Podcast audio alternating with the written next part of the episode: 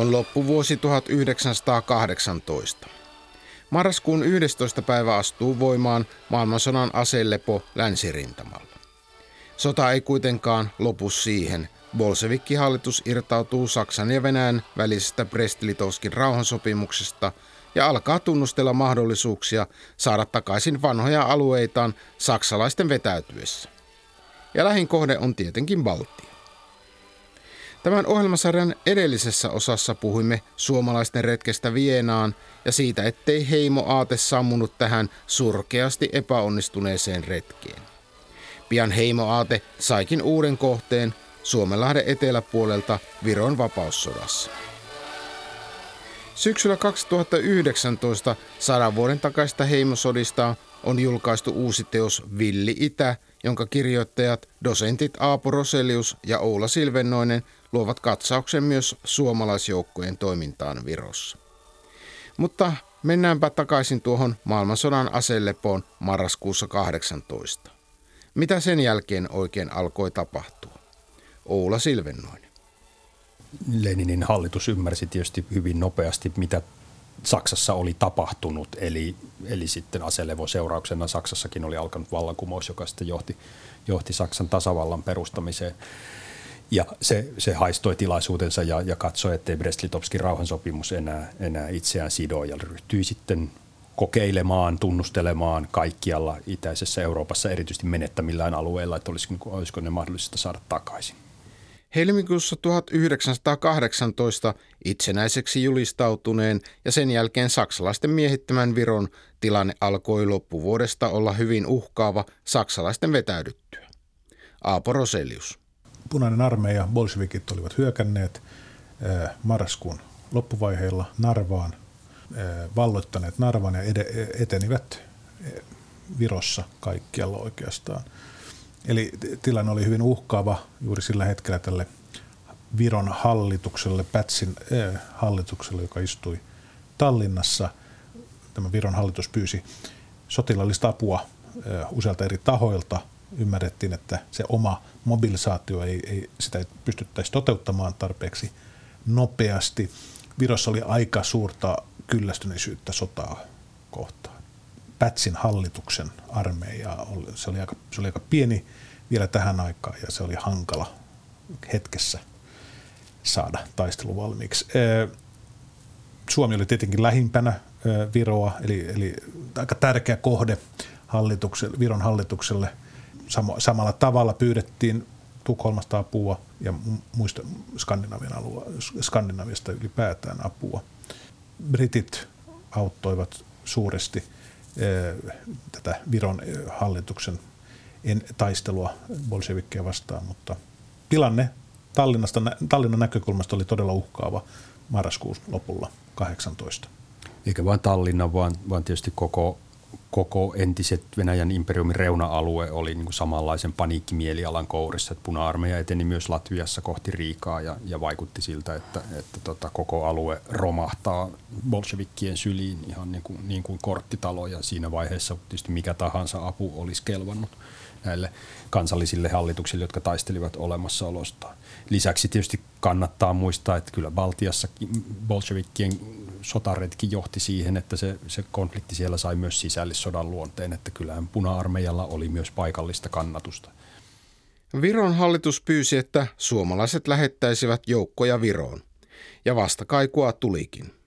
Viron avustamisen päätoimikunta perustettiin joulun alusviikolla 1918, joka alkoi organisoida kahden pataljoonan lähettämistä Viroon. Päätoimikunnan johtoon valittiin senaattori O.V. Louhivuori ja jäseninä oli merkittäviä Suomen poliittisia ja yhteiskunnallisia vaikuttajia, muun muassa Santeri Alkio ja Kyösti Kallio. Sen sijaan Suomen hallitus suhtautui avunpyyntöihin varovaisemmin. Äh, La- Lauri Ingman, tuore pääministeri, niin hän oli aika varovainen kanta tällaiseen äh, seikkailupolitiikkaan tai sotapolitiikkaan, mutta – ja, ja ei nähnyt, siis sieltä tuli kielteinen vastaus joukkojen lähettämiseen. Yksi syy oli se, että tämä todella uusi poliittinen tilanne hämmensi ja, ole, ja kannatti pitää omat joukot omassa maassa. pelättiin, että bolshevikkijoukot myös hyökkäävät Karjalan kannaksella. Ja tietenkin toinen syy oli se, että Suomen armeija ei ollut vielä valmis jo osa armeija, josta olisi helposti voitu lähettää tiettyjä osastoja. Sanottiin ei suoralle tällaiselle joukkojen siirrolle, mutta sitten avustettiin rahallisesti ja aseita vietiin. Miten tämä tilanne lähti kumminkin Suomessa etenemään? Ketkä Suomessa reagoivat näihin Viron avunpyyntöihin? Aktivistipiirit, jotka todella näkivät tämän Saksan tappion tällaisena hetkenä, jolloin taas tätä aktivistiverkostoja piti mobilisoida. Aktivistien tuli tavallaan nousta taas esille. Nämä aktivistipiirit, ne on varsin laajat ja, ja, Suomessa oli, oli olemassa aika vahvat sympatiat Viroa kohtaan. Eli, eli se, kun sen kerralla, kerran sai liikkeelle tämän ajatuksen, että nyt mennään auttamaan Viroa, niin se levisi kyllä ja kohtasi, sai, sai niin positiivisen vastakajun. Viron avustamisen toimikunta alkoi etsiä Viroon lähetettäville joukoille sopivia johtajia. Heille oli selvää, minkälainen henkilö tarvittaisiin. Aktivistit ajattelivat, tiesivät tarkalleen, minkä tyyppisen henkilön heidän tuli värvätä näiden vapaajoukon johtajaksi. Ja, siihen tota, haluttiin tällaisia hyvin omapäisiä, toimintakykyisiä, oikeastaan tällaisia niin aktivistisia henkilöitä. Ja tähän, haluttiin sen lisäksi tämän valkoisen armeijan ja vapaussodan käyneitä tällaisia kansan sankareita. Ja tähän löytyy sitten juuri Hans Kalm ja Martin Ekström. Mielenkiintoista tietenkin on, että kumpikaan heistä ei ollut suomalainen, mutta mole, molemmat olivat kohoneet tällaiseksi legendatasolle Suomen sisällisyyden aikana. Molemmilla oli tällainen historia, jossa, he, jossa korostui heidän tavallaan tällainen hyvin vapajoukkomainen, eli, eli hyvin itsenäinen sotatoimi, jopa tavalla, joka esimerkiksi Hans Kalmen osalta, niin se oli niin hänen tavaramerkkinsä se, että hän toimi itsenäisesti, että hän ei enää soveltunut oikeaan arme- tai tavallisen armeijaan. Martin Ekström oli myös äh, täydellinen tällainen seikkailijaluonne, joka ei olisi pystynyt toimimaan normaali armeijassa. Siinä roolissa piti olla henkilö, jolla oli karismaa joka tavallaan, kun ei muulla tavoin sitä joukkoa ei hirveästi pystynyt sitomaan, niin se oli tämän johtajan kautta. Ja, ja molemmat sekä Hans Kalm että Martin Ekström nauttivat suuresti tämän, tämän tyyppisestä roolista. Tämä on tietysti yleinen ilmiö kaikkien muidenkin vapaajoukkojen kohdalla, että kaikki muutkin vapaajoukkojohtajat oli suunnilleen tämän, tämän saman muotin niin kuin valamia. He oli nimenomaan johtajia, joille, joita kohtaan miehet tunsivat niin henkilökohtaista lojaaliutta. Tämä oli tärkeää sikäli, että se, se loi sen, kyllä sen dynamiikan myös niin muu, muunmaalaisista sotilaista koostuviin vapaajoukkoihin, koska nämä vapaajoukkojen sotilailla harvoin oli sitten mitään erityisempiä tunteita esimerkiksi valtioita tai hallituksia tai toimeksiantajia kohtaan, vaan se lojaalius kohdistui, kohdistui siihen omaan johtajaan. Ja jos se johtaja syystä tai toisesta ei sitten kyennyt enää niin pitämään miehiään otteessaan, niin, niin silloin seuraukset oli yleensä kyllä aika, aika karuja. Pian veri virtaan ryssäin laumat sortuu, kun uljaat kalmin pojat lennättää – Saamainen Vilppulan ja Raudun mailta, nyt täyttymyksen Narvan tantereilta. Suur Suomen kaivatun me siten luomme vaan, et Pietarissa voitto juhlitaan. Vuoden vaihteessa 1919 Suomi oli ennen näkemättömän Viromanian vallassa. Tästä hyvänä esimerkkinä on edellinen Väinämö Killisen tammikuun alkupäivinä sepittämä runo. Tämän ohjelmasarjan edellisessä osassa puhuttiin Vienan retkestä kesällä 18, jossa oli mukana alle 400 miestä. Suurta Viron huumaa kuvastaa se, että tämä sotaretki houkutteli mukaan kymmenkertaisen joukon joka puolelta Suomea. Aapo Roselius. Sinne lähti 4000, mutta tämän muutaman viikon värväyskampanjan aikana niin täytyy muistaa, että noin 10 000 ilmoittautui. Eli kukaan näistä organisaattoreista ei ole voinut ajatella, että tämä, tästä tulisi tällainen liike. Eli, eli hyvin pian, kun ryhdyttiin värväämään, niin huomattiin, että sieltä tuli pyyntöjä eri puolilta maata, että pitää, tulisi perustaa paikallisia värväyskonttoreita. Kaikilla ei ollut mahdollisuutta tulla Helsinkiin ja näin tehtiinkin. Ryhdyttiin suunnittelemaan tällaisia maakunnallisia joukkoja, jotka sitten tulisivat, kerättäisiin koko maakunnissa, sitten saapuisivat Helsinkiin ja sieltä Viroon. Eli, eli kyse on niin suuresta määrästä, kun puhutaan kymmenestä tuhannesta, joista siis sitten neljä tuhatta lähti Viroon ja loput jäi tavallaan reserviksi, niin, niin siihen mahtuu tietenkin, se, kyse ei ole pelkästään tietyn ryhmän edustajia, vaan se, se, on, il, se on erittäin voimakas ilmiö, joka, joka läpäisee koko Suomen yhteiskunnan. Yhteistä näille usein on se, että he ovat nuoria. Eli tämä nuoruus on sellainen selkeä yhdistävä tekijä 16-20-vuotiaita yleensä. Toinen on se, että jääkärit, he eivät ole vielä ottaneet asemaansa Suomen armeijassa. Heidän asemansa jopa kyseenalaistetaan. Tuntevat jotenkin joutuneensa vähän syrjään monet heistä. Eli, eli siitä tulee tällainen avainryhmä, joka näkee mahdollisuuden taas osoittaa sitä sotaisuutta ja johtaa tällaisia pieniä osastoja, joukkoja juuri sillä tavalla, johon he ovat saaneet koulutusta Saksan aikanaan. Eli tämä, siinä menee moni asia niin kuin yhteen. Juuri tämä saadaan erittäin tehokas oikeastaan tai hyvä, sot, sotilallisesti hyvä johto komppaniatasolla, joukkojohtajatasolla jopa, ja sitten tällainen sotansa innostus läpi maan. Ja erona esimerkiksi Skandinaaviaan on se, myös siellä syntyy tietyn tyyppistä innostusta ja tällaista värväyskampanjoita, mutta siellä vasemmisto lähtee vastustamaan hyvin rankasti tätä värväyskampanjaa. Tätä Suomessa ei tapahdu. Eli Suomessa vasemmisto on lyöty niin hajalle, että se on hiljaa tämän värväyskampanjan aikana. Ja myös yksi ja toinen punaka, entinen punakaartilainen lähtee mukaan. Sieltä löytyy vaikka mitä – Jääkäreistä on tietysti sanottava vielä se, että heidän motivaatiotaan osallistua näihin sotiin selittänee kyllä se, että joukko oli jo palvelusaikanaan Saksassa, tai se osa jääkäreistä, joka sitten pääsi palaamaan ja osallistumaan Suomen, Suomen sisällissotaan, niin oli kyllä tullut näkemään itsensä niin kuin suomalaisen nationalismin ja Suur-Suomen toteuttamisen varsinaisena keihään kärkenä, että he olivat se joukko, joka sen olisi tekevä. Nämä levottomat ajat ja toistuvat sodat alkavatkin muodostaa tietyn porukan, jota Roselius ja Silvenoinen kutsuvat sodan ammattilaisiksi. Heille on tyypillistä, että sotimesta muodostuu eräänlainen elämäntapa.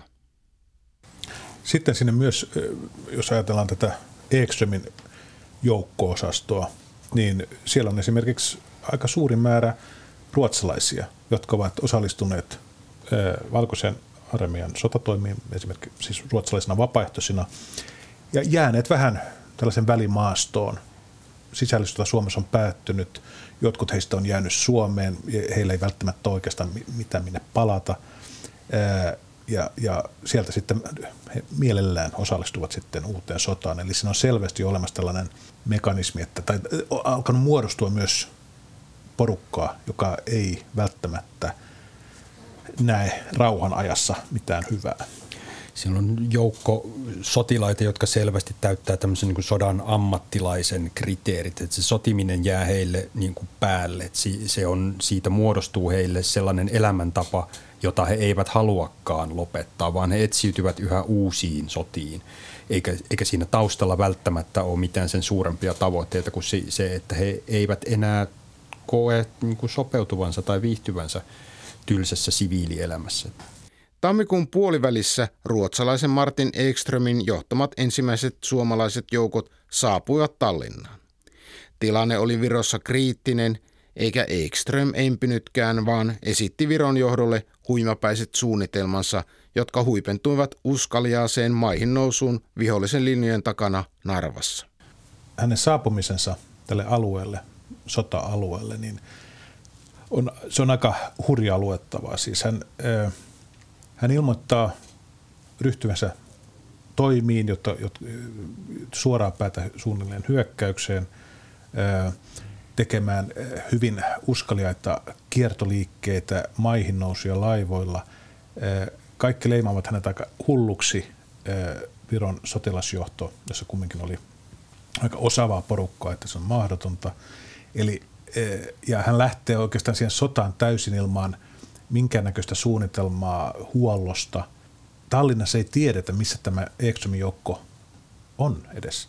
Se vaan lähtee ja tämä on niin kuin se, että kukaan ei sillä hetkellä sano Ekströmillä kiellä häntä lähtemästä, niin osoittaa just miten oikeastaan aika panikinomainen se tilanne oli ja sekava – ja antaa tilan. Ja Ekström hän otti sen mahdollisuuden ja tilan ja, ja se käy tällaista ryöstösotaa, eli, eli elintarvikkeita otetaan viholliselta, aseita otetaan viholliselta ja, ja se, siitä tulee sellainen hurmoksellinen sota, sotiminen, joka näkyy näiden suomalaisten vapaaehtoisten päiväkirjoissa ja muistelmissa. Eli se on hyvin poikkeuksellinen sellainen hurmos, joka kestää tietyn ajan, ja jota on tietenkin mahdotonta kovin pitkään ylläpitää, mutta siinä lyhyenä aikana, kun sen on, se, se, tätä ilmiö on olemassa, niin tämä joukko, Exomin joukko saa aikaan aika hurjaa, eli vallottaa, vallottaa käytännössä yksin Narvan.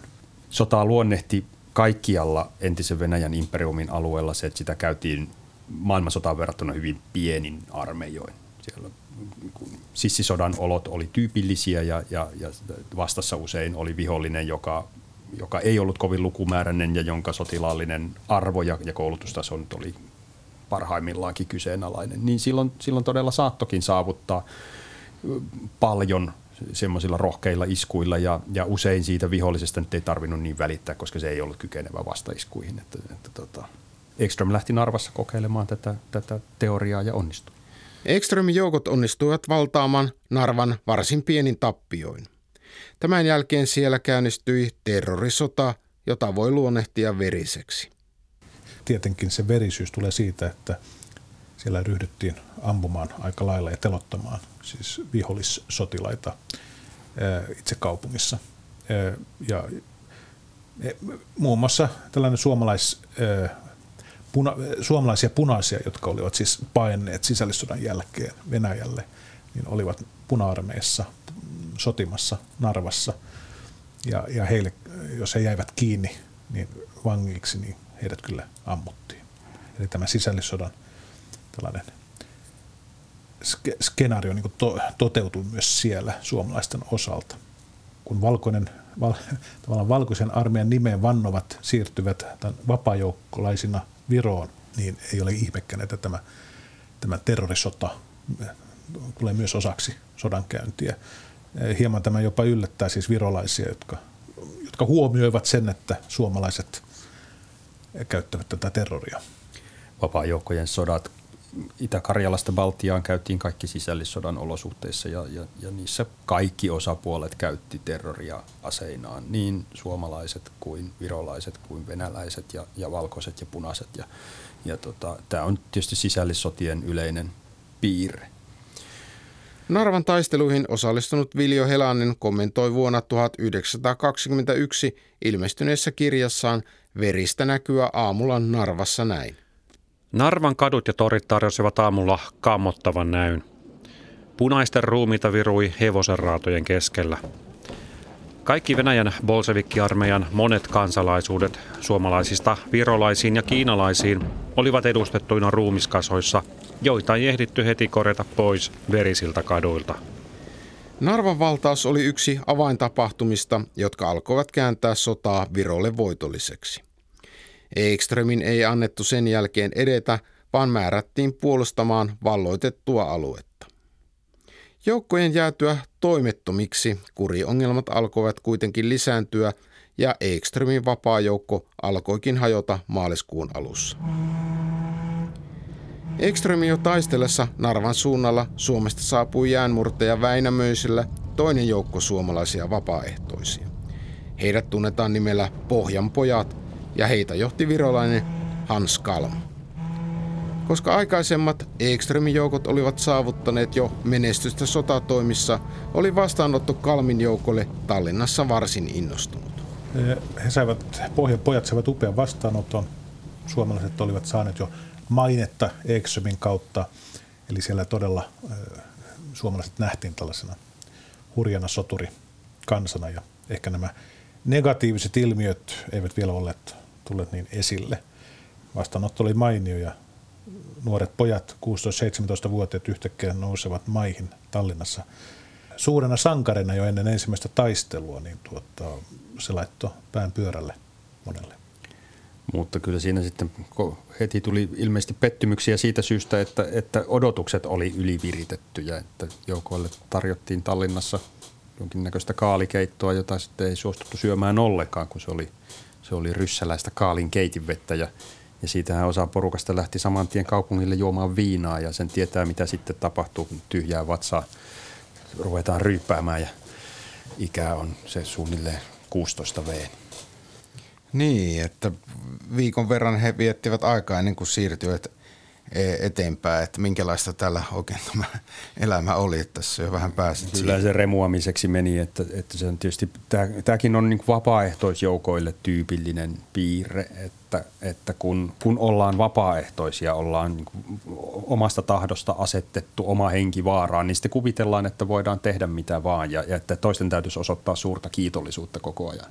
Ja kyllä mun mielestä näkyy suomalaisten vapaaehtoisten käytöksestä Virossa, että eivät he tienneet, minne he olivat menossa ja, ja, ja että et minkälainen maa Viro ja minkälainen kaupunki Tallinna oli. Ja, ja sinne lähdettiin samanlaisin odotuksin, joita Suomen sisällissota oli jo, jo, jo niin kuin nostattanut, että todennäköisesti tarkoitus oli, oli ajaa venäläiset ja, ja punaiset pois ja, ja sitten tota, kuka tahansa Venäjää puhuva oli, oli vihollinen. Tallinna oli kumminkin aika toisenlainen kokemus kuin esimerkiksi Helsinki. Tallinna oli ollut oli aika sekasortoinen useamman vuoden ajan. Siellä oli oleskellut aika paljon sotapakolaisia Baltian rintamalta. Vallankumous oli tuonut uusia pakolaisryhmiä, jotka pyrkivät saamaan kasaan rahaa siirtyäkseen länteen siellä oli siis suuri määrä erityyppisiä sotilasjoukkoja ja viinaa, suuret määrät, prostituoituja, valtavat määrät, hyvin, hyvin vilkas yöelämä, niin kyllä tämä näkyy heti siinä joukossa. Eli, eli suomalainen, esimerkiksi suomalaisten perustama kenttäsairaala, tai siis sairaala, sotilassairaala Tallinnaan, niin tuota, ne vuodepaikat täyttyy miehistä, jotka olivat sairastuneet sukupuolitauteihin. Ja se on tietenkin, täytyy muistaa, että tämä joukko on iso ja e-, eihän se välttämättä ole niin, että kaikki olisivat lähteneet ryyppäämään, mutta e, e, kun lukee näitä, tutustuu tähän arkiston materiaaliin, niin se, se lyö niin kuin silmille. Se, että et kyseessä ei todellakaan ole muutama yksilön hairahduksia tai huonoa käytöstä, vaan kyllä se on sen verran laaja ilmiö, että se, se on, on, on aika mahdotonta – selostaa tämän joukon historiaa ottamatta niin kuin esille tätä ää, remuamista. Vapaaehtoinen Heikki Heiskala ihmettelikin menoa Tallinnassa päiväkirjassaan. Väkijuomia on yllin kyllin ja näkyvät pojat ahkeraan niitä käyttävän. Sivettömiä naisia kuuluu olevan tässä kaupungissa pyöreissä luvuissa ainoastaan 8400 ja muu elämä on tietysti sen mukaan. Voi sinua, Vira. Viikon päästä kalmijoukot lähtivät Tallinnasta eteenpäin. He harjoittelivat viikon verran Tallinnan lähellä Tapassa ja siirtyivät sieltä Tarttoon ja edelleen Eteläviroon Latvian rajan suuntaan Valkaa kohti, joka oli silloin puna-armeijan käsissä. Kalmijoukoilla oli kova halu näyttää. Tunteet oli pinnassa ja, ja sieltä, siellä oltiin menossa ensimmäiseen taisteluun ja se halu osot, päästä siihen taisteluun oli todella suurta. Sen näkee kaikessa, myös näissä esimerkiksi päiväkirjan merkinnöissä. Ja t- tämä suomalaisten, siis Ekströmin joukkojen menestys niin oli luonut painetta pohjanpojille ja Hans Kalmille, että heidänkin täytyy näyttää, saavuttaa joku uroteko, joka sitten se, se näkyy siinä Valgan taistelussa. Valkassa punaiset olivat asettaneet vahvan puolustuksen kaupungin ulkopuolelle Pajun kartanon kohdalle. Tammikuun viimeisenä päivänä käydystä taistelusta tuli yksi sodan kuuluisimmista ja verisimmistä. Muutama kilometri Valkan ulkopuolella oli, punaisilla oli, oli aika hyvä asema Pajun kartanon luona. Kartano on siellä vieläkin olemassa ja puisto. Ja siellä oli siis virolaisia joukkoja, kuuluisa Kuperjaanovin johtama, johtamat joukot. Kuperjaanov on ehkä Virossa tämä suurin tällainen sotasankari tämän Viron sodan osalta. Hän kaatui siis tässä Pajun taistelussa ja vältti ilmeisesti sotaoikeuden kautta. Siis hän, hän oli myös aika holtiton, holtiton tässä sotimisessa. Mutta kumminkin se tilanne Pajun kartanon luona – muodostua tosi tuhoisaksi virolaisille ja suomalaisille joukoille ja oikeastaan se Pohjan pojat ratkaisi sen sitten rynnistyksellä kohti vihollisen konekivääriä. Eli siellä kaatui aika moni näistä suomalaisvapaaehtoisista. Tappiot oli suuret, siis kaatuneita oli, oli yli 20 ja haavoittuneita varmaan noin kolme kertaa enemmän ja, ja se oli hyvin tällaista paljon lähitaistelua käsigranateilla, puukoilla, käsiaseilla. Se taistelukokemus on ollut aika, se, monelle se oli aika monen shokki. Siinä ensimmäistä kertaa joutui todella niin kuin tilanteessa, jossa ihmisruumita hajoaa ympärillä. Näin taisteluja muisteli niihin osallistunut alaikäisenä matkaan lähtenyt helsinkiläinen Kaar Gustav Hultamo muistelmissaan. Eläkö huudella tehtiin rynnäkköä, kuolemaa halveksuen konekiväripesäkettä kohti. Konekivärit sylkivät tulta kuin hullut. Sitten heitettiin käsigranaatit. Sinne. Toinen toisen jälkeen räjähtämällä ja tekemällä hirveän vaikutuksen. Miehet olivat toiset vaan riekaleina siellä. No taistelujen jälkeen Pajun kartanon kellarissa joukko murhattiin kymmenkunta kartanon maatyöläistä, että luin myös tuota Jussi Niinistö Heimosotien historiakirjaa. Siinä sanottiin, että kyse oli vahingosta, että miten te näette tämä asia? No se, että mikä on vahinko, siis taistelun jälkeen sieltä tietenkin ammuttiin viholliset, siellä ei pahemmin vankeutettu. Eli, eli osa sitä telottamis terrorisotaa. Ja silloin sellaisessa mielentilassa niin, niin tapahtuu tällaista. Ja, ja voiko sitä sitten kutsua vahingoksi vai ei, mutta minusta sillä nyt ei ole suurempaa merkitystä. Se, se, sieltä vedettiin kellarista joukko ihmisiä ulos ja ammuttiin heidät ennen kuin ryhdyttiin miettimään, ketä he ovat tai kuuntelemaan, he, mitä heillä oli sanottavaa. Ja osoittautui sitten, että – kyseessä oli siis siviilejä, jotka olivat piilossa siellä taisteluja. Hmm. Osa näistä, näistä suomalaisista myös paheksu tätä tapahtumaa. Siis se, se oli kyllä, se herätti. Se oli jollain tavoin se aiheutti siellä kumminkin mielipahaa myös osa, osissa, osassa suomalaisjoukkua. E, eli se oli, siinä selkeästi mentiin jonkun rajan yli. Verisyydestään huolimatta Operaatio oli kuitenkin sotilaallisesti onnistunut ja ratkaisi Valkan kaupungin kohtalon. Voittoa juhlittiin sitten vapaajoukoille ominaiseen tyyliin. No siellä Valkassa alkoi aika samanlainen meno kuten kaikkialla tässä tämän sotamaan kaupungeissa. Eli, eli suomalaiset asettautuivat parhaimpiin ravintoloihin, mitä siellä oli, ja ää, aikamoinen ää, alkoholin sävyttämä elämä alkoi. Ja, ja upserit näyttivät esimerkkiä. Eli, eli tuota, ja tietenkin tässäkin täytyy aina korostaa, että eivät kaikki siellä kännissä riehuneet, mutta tarpeeksi iso osa, jotta se, se, siitä voidaan puhua tällaisena ilmiönä ja hyvin vahingollisena ilmiönä. Näkyy myös aikalaisten siis mukanaolijoiden muistelmissa ja päiväkirjamerkinnöistä, että useita tämä häiritsi, tämä sikailu – Samainen G.G. Hultamo kertoo muistelmissaan upseereiden ylilyönneistä. Kerran tuotiin sinne upseerikerholle konekiväri myös, jolloin eräs upseeri ryhtyi ampumaan siellä lystikseen vaan. Sama upseeri ampui sitten nimensä Valkin kirkon seinään.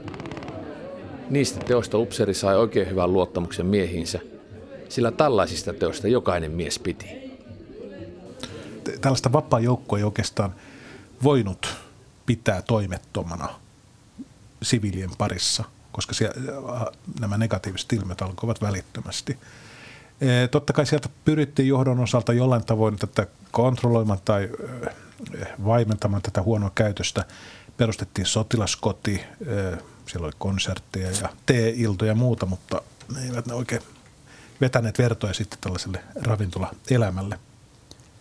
Jälleen kerran tulee mieleen se esiteollisen ajan sodankäynti, että nämä, nämä tyypillisesti käyttäytyvät vallottajien lailla nämä vapaa-joukot ja pitivät niin henkilökohtaisena omaisuutenaan paikkakuntia, jotka olivat valloittaneet. Ja, ja, tota, ja sitten kun, kun joukoilla ei heidän vapaaehtoisuutensa ja vapaa-joukkoluonteensa takia ollut erityisempää lojaliteettia yhtään mitään, mitään muita komentajia kuin, kuin omaa, omaa suoraa komentajansa kohtaan, niin, niin ei, ei ollut mahdollisuuksia kontrolloida näitä – näitä joukkoja ja sen takia nämä kurittomuusilmiöt oli niin välittömästi nähtävissä aina, kun se toiminta keskeytyi jostain syystä.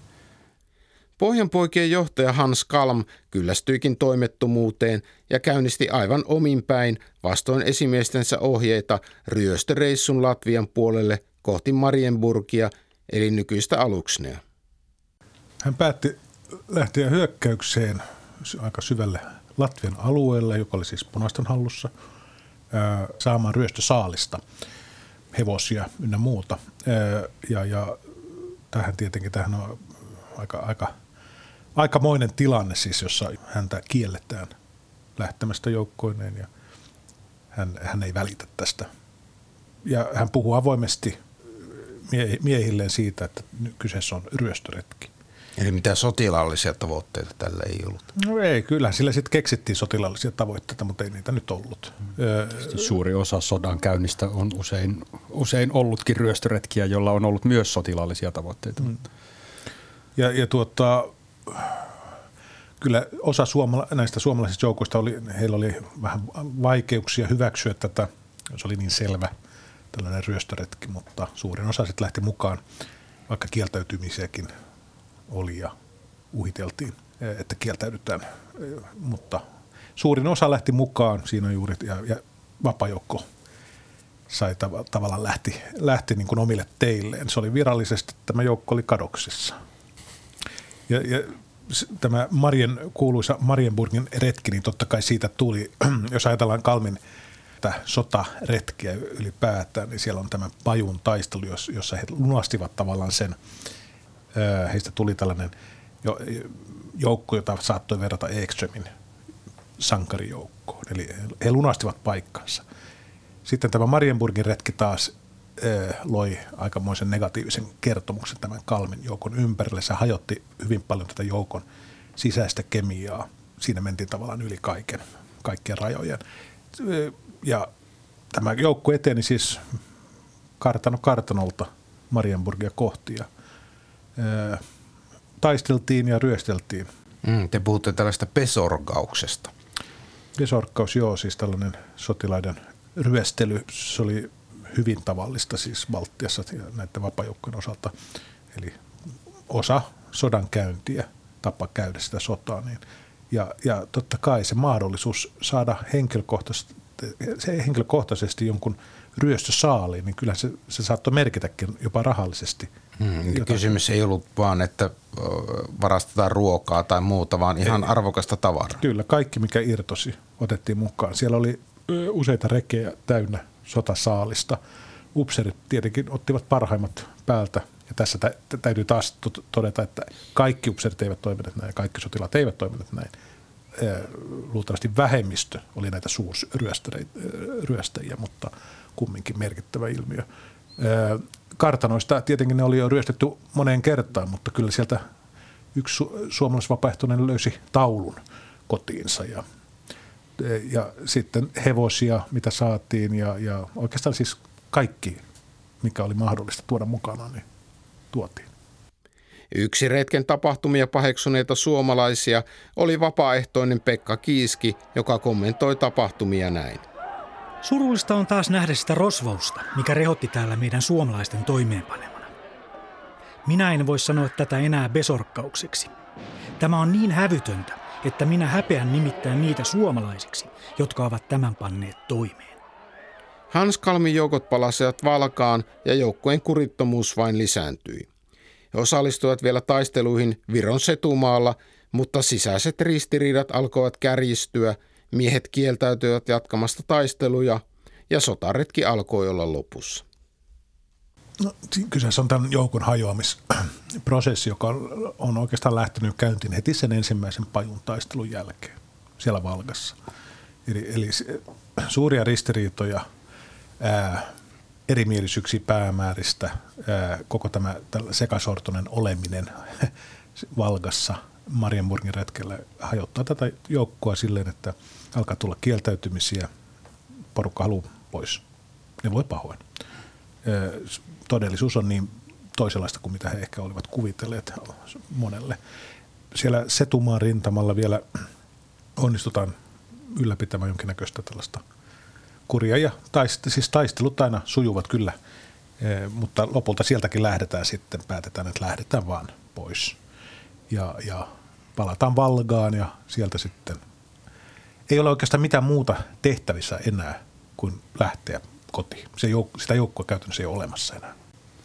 Kannattaa muistaa, että taustalla on tietysti hyvin suurelta osa, osin täysin sotaan tottumattomien, kokemattomien suomalaisten poikasten joukko, joka joutuu kokemaan ja tekemään niin karmaisevia asioita. Ja, ja, ja, ja tota, ei varmaan sille traumatisoitumiselle tarvitse niin kuin syitä kauhean paljon kauempaa etsiä. Että se on, kokemus on aivan varmasti ollut järisyttävä joka suhteessa, eikä ole mikään ihme sitten, että myös myös kuri ja sotainto alkaa lopahtaa.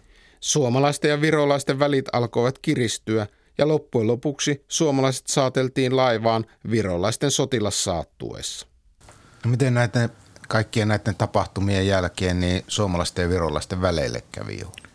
No ei kovin hyvin. Niin, eli eräs eli... veteraaneista sanoi, että totesi myöhemmin, että olimme kai liikaa besorkanneet siellä ja, ja se taisi olla kyllä aika lailla niin kuin tarkka arvio kanssa siitä, että, että minkälaiseksi välit sitten vaikka virolaisiin, sekä virolaiseen siviili- että sotilasväestöön kehittyi. Sekasortoisessa sotimisessa niin eihän suomalaiset olleet ainoita, jotka käyttäytyvät huonosti. Yhtä lailla virolaiset käyttäytyvät tai ketkä muut ryhmät siellä nyt olivat. Niin tuota, et, e, mutta siis Valgassa esimerkiksi tämä tapahtui tällainen aika – traaginen eh, ampumis- tai tappo oikeastaan, jossa suomalainen vapaaehtoinen eh, joutui virolaisen upseerin oikeastaan kaupungin komendantin ampumaksi eh, juuri vuorokautta ennen, kun oli junamatka kotiin odotti näitä suomalaisia ja aiheutti hyvin paljon mielipahaa. Suomen, Suomenkin lehdistö kirjoitti tästä aika paljon. Mutta kun sitten nämä suomalaiset joukot lähtivät kotiin Valgasta, niin tilanne oli niin herkkä, että virolaiset osastot, olivat, jotka olivat siis aseistettuna, niin tavallaan vahtivat tätä lähtöä viimeisen asti, että ei vaan syntyisi jotain suomalaisten puolelta jonkinnäköistä kostoa tai asetelmaa, joka olisi vaatinut taistelua. Eli, eli siinä jopa, jopa niin oli riski, että suomalaiset joukot joutuvat taistelun virolaisjoukkueen välillä.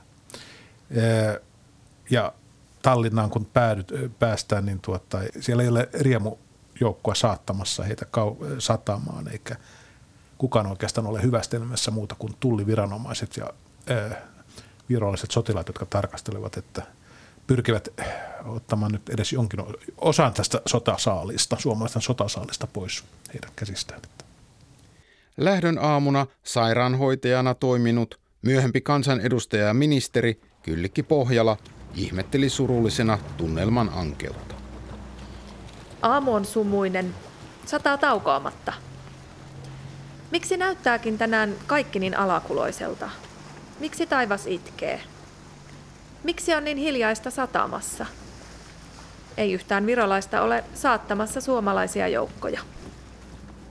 Alkuvaiheen kovien taistelujen jälkeen suomalaiset joukot olivat siis muuttuneet taakaksi, josta Virossa haluttiin jo eroon. Suomalaiset saapuivat laivalla kotiin maalis-huhtikuun vaihteessa 1919. Tunnelma oli vaisu. Jokainen sota päättyy joskus ja ja, ja yleensä, se, yleensä ne päättyy antikliimaktisesti ja niin päättyy tietysti tämäkin. Että kyllä Suomessa sitten retkeen myötämielisesti suhtautunut lehdistö yritti edelleen ja, ja oikeastaan aloitti siitä kohdasta niin kuin myös tähän tämän, tota, Pohjanpoikien ja, ja Ekströmin joukon osallistumisen Viron sotaan, niin sen, sen kutomiseksi jonkinlaiseksi isänmaalliseksi sankarimyytiksi. Näitä myyttisiä kaikuja löytyy Viron avustamisen päätoimikunnan O.V. Louhivuoren puheesta Viron kävijöiden 20-vuotisjuhlassa tammikuussa 1939. Sen me tiedämme, että teidän tehtävänne ei ollut helppo. Repaleisin, vaattein ja jalkinein, vaillinaisesti aseistettuina, vailla totunnaisia elämän mukavuuksia, te talven hangilla maaten saitte taistella vihollista vastaan, josta te tiesitte, etteivät sille ritarillisen sodan säännöt mitään merkinneet, joka ei edes ampunut vankejaan, vaan rääkkäsi ne julmalla tavalla kuoliaiksi, niin kuin monelle teidän tovereistanne tapahtui. Teillä ei ollut mitään muuta mahdollisuutta kuin voittaa tai kaatua, sillä te olitte oppineet, ettei Suomen mies omaa henkeään suojatakseen perään. Perinteisesti Suomessa on ajateltu, että Viron vapaussodan suomalaisten joukkojen panoksella olisi ollut ratkaiseva merkitys. Miten dosentit Silvennoinen ja Roselius näkevät tämän? Selvästi osalle suomalaisista on varmaan sitten jäänytkin sellainen kuvitelma, että, että se koko retki sujui jotenkin siten, että suomalaiset kävivät antamassa ratkaisevan tärkeää sotilaallista apua ja olivat koko ajan juhlittuja sankareita silloin ja ovat sitä yhä, mutta tota, jotkut historioitsijat ovat tuoneet esille myös näitä retken kielteisiä puolia, niin se, se, on, se on tullut joillekin kyllä selvästi suurena yllätyksenä. Mutta sen nyt voi sanoa, että kyllä, kyllä suomalainen sotilaallinen apu pahimman kriisin hetkellä niin koettiin merkityksellisenä ja tärkeänä ja se varmasti sitä myös oli. On, on mahdotonta sanoa sitten, että mitä, mitä olisi tapahtunut, jos retki olisi, olisi jätetty toteuttamatta. E, e, varsinkin tällä, tämä suomalaisten siis vahva usko, kun ne saapuvat Tallinnaan ja lähtevät rintamille, niin siis se vahva usko siihen, että totta kai he voittavat tämän sodan ja eivät välitä vihollisen lukumäärästä. Totta kai se loi myös uskoa tähän Viron ähm, muodostumassa olevaan armeijaan ja sillä oli tällainen psykologinen merkitys. Ehdottomasti.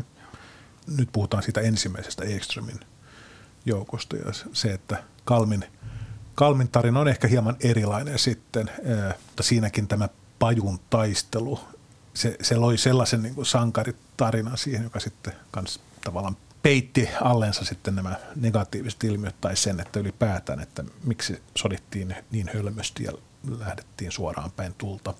Siinä on se uhrin, uh, uhrin antaminen ja siis sen merkitys, niin se on va- valtava. Ja se, että siellä kaatui suomalaisia, niin se loi pohja myös tälle sitten tarinalle tästä veljeskansan suuresta avusta ja miten veri yhdistää ja, ja tällaiselle 20-30-luvun tällaiselle siteelle Suomen ja Viron välille. Ja, ja ymmärrykselle myös, että näistä negatiivisista asioista ei, ei tule puhua. Viron kävijöille avautui kuitenkin pian mahdollisuus jatkaa vapaajoukkoelämää, sillä Suomessa oli koko kevään ajan puuhattu uutta sotaretkiä. Tällä kertaa Itä-Karjalaan Aunukseen. Tästä kerromme ohjelmasarjan viimeisessä osassa.